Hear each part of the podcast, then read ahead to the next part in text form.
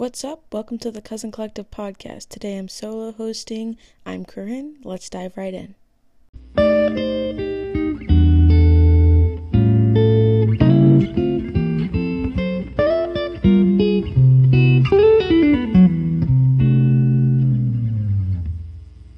So the other day, I had a couple days to myself and I had the brilliant idea of starting a Wes Anderson marathon. And basically, here's my take from his discography and ranking. And just a disclaimer, I have not seen The French Dispatch yet, but I hope to soon. So the 10th film will not be featured in today's episode. So to start off with number 9, we have Moonrise Kingdom. I'm just gonna leave this sweet and simple. Do not hate me. But subjectively, my least favorite Wes Anderson film is Moonrise Kingdom. And not that it's a bad movie. I mean, it's beautiful, and I love Ed Norton and Bruce Willis. The camp counselor was my favorite character. But I did not emotionally connect to it like many others. I felt it was a bit overrated, and the protagonist, the kid girl, and the kid boy weren't really likable to me. Nothing was really memorable in the movie for me. And sadly, I do not desire to rewatch it. But that's simply why I'm going to place it at number 9. Now, at number 8, we have Isle of Dogs. Now, this movie was sort of boring to me. The characters were kind of lackluster, and there was no real connection to me, to the story or the characters. And I can say it wasn't the language barrier, because other than the claymation, the Japanese aspect is really, really cool. I might have to rewatch it and move it up a bit, but for now it's going to go at rank 8. And at number 7, we have Life Aquatic. There's a lot of subplots, and you don't really know what's going to happen. It's very unpredictable, but other than that, William Dafoe has a great performance, but I think the award would go to Bill Murray. It's probably one of his top 15 most, one of his best films he's in. His character is very unique and eccentric, and in this movie there's just one thing that actually is reoccurring in like a lot of his Wes Anderson's movies, where he crams a bunch of characters in one shot with a wider angle lens. It's super neat in this movie, because since it takes place on a submarine, they're all crammed in, and you can see that the submarine is kind of older. It's like before CGI and all this stuff, but I just think that those shots that he does is really cool. And the last thing I'd have to add is, which is my favorite aspect of the movie, is the amazing soundtrack the movie has. The singer, which I'm not going to butcher his name, he covers a lot of David Bowie's biggest hits, and for me, honestly, it took the movie to a whole nother height. And that was probably my favorite thing about the movie. And at number 6, we have Rushmore. If I had to put my finger on why this movie was so low on my list, it's probably the main character falling in love with the older woman I didn't necessarily connect with that much. That plot line was not my favorite.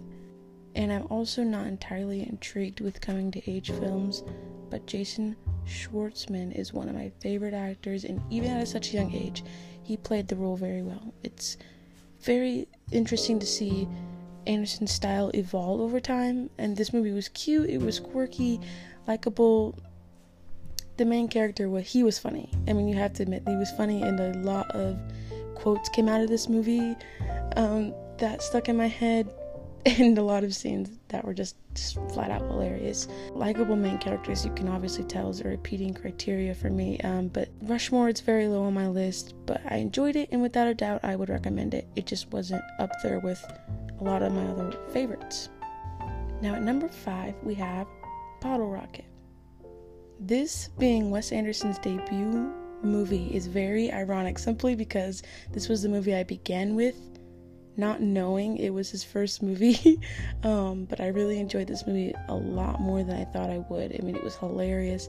It was an easy watch. I mean, it was understandable, and like, you didn't have to have a lot of context behind it or anything, but it's low budget, and it's kind of an outlier because he hadn't really developed his style at this point. This was a great movie to get a feel for his movies.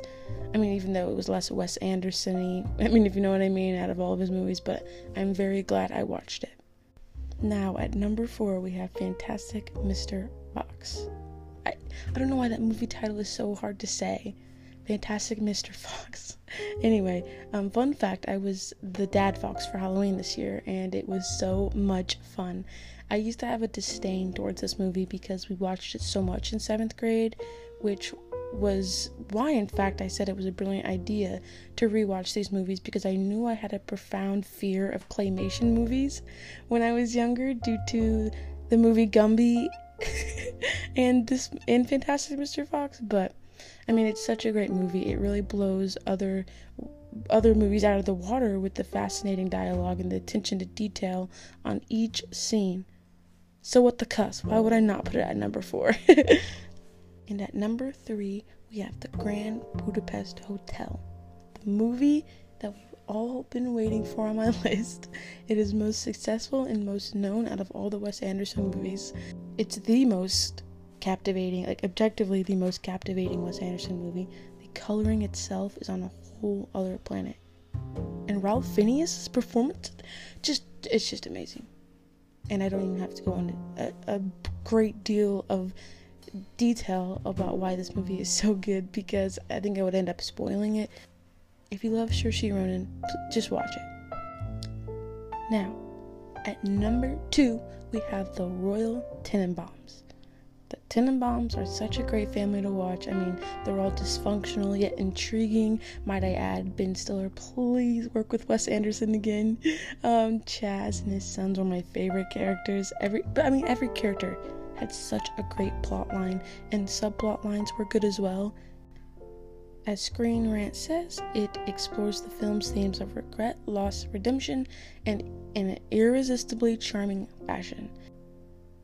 And for number 1, the movie we've all been waiting for, which honestly I've been so excited to talk about, my number 1, Darjeeling Limited. And if you know me, like if you're in my family, you know that I had like an inside joke, I guess, or story behind this.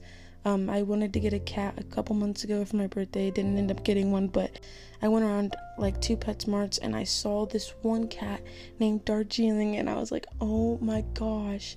Now a lot of people know or like this movie Darjeeling Limited, and this cat's name is Darjeeling, and it was a tuxedo cat, and it was so cute. It was calling my name. I was like, oh man, I have to get this cat. But then the people notified me, or they told me that the cat was already adopted. I was so sad. I was devastated. I honestly was. I just felt like it was a sign that I had to get that cat. I could talk about this movie for a long time, but I'll save you. I won't. This movie gets such a bad rap, but fortunately, I can say it's my favorite out of all the Wes Anderson movies I've seen. The pseudo-spiritual journey of the brothers' story they go on, it's just such a great plot. I mean, I love Adrian Brody, Jason Schwartzman, oh my gosh, his last name is so hard to say, Schwartzman, and Owen Wilson's performances. I can honestly say that they were the best trio ever out of all of the movies I've seen.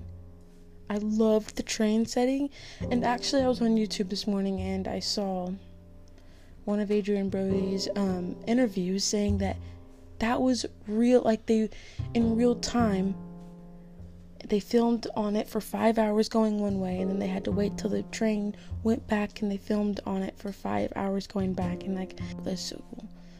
I am probably just a geek for this movie, but I love the train setting, yes, and the fact that it was filmed in India was so cool. It's too bad this movie doesn't connect with other people, but it's just so good. I recommend it for anyone who wants to get a taste of Wes Anderson's style of movies. I probably will buy this movie sometime. But yeah, I really recommend you watching this movie. But with that, I will have to say this was my Wes Anderson movie ranking. Thank you so much for listening. I hope you guys have a great holiday season, Christmas, Thanksgiving, whatever you celebrate. Tell your friends and family you love them. And I'll see you next time.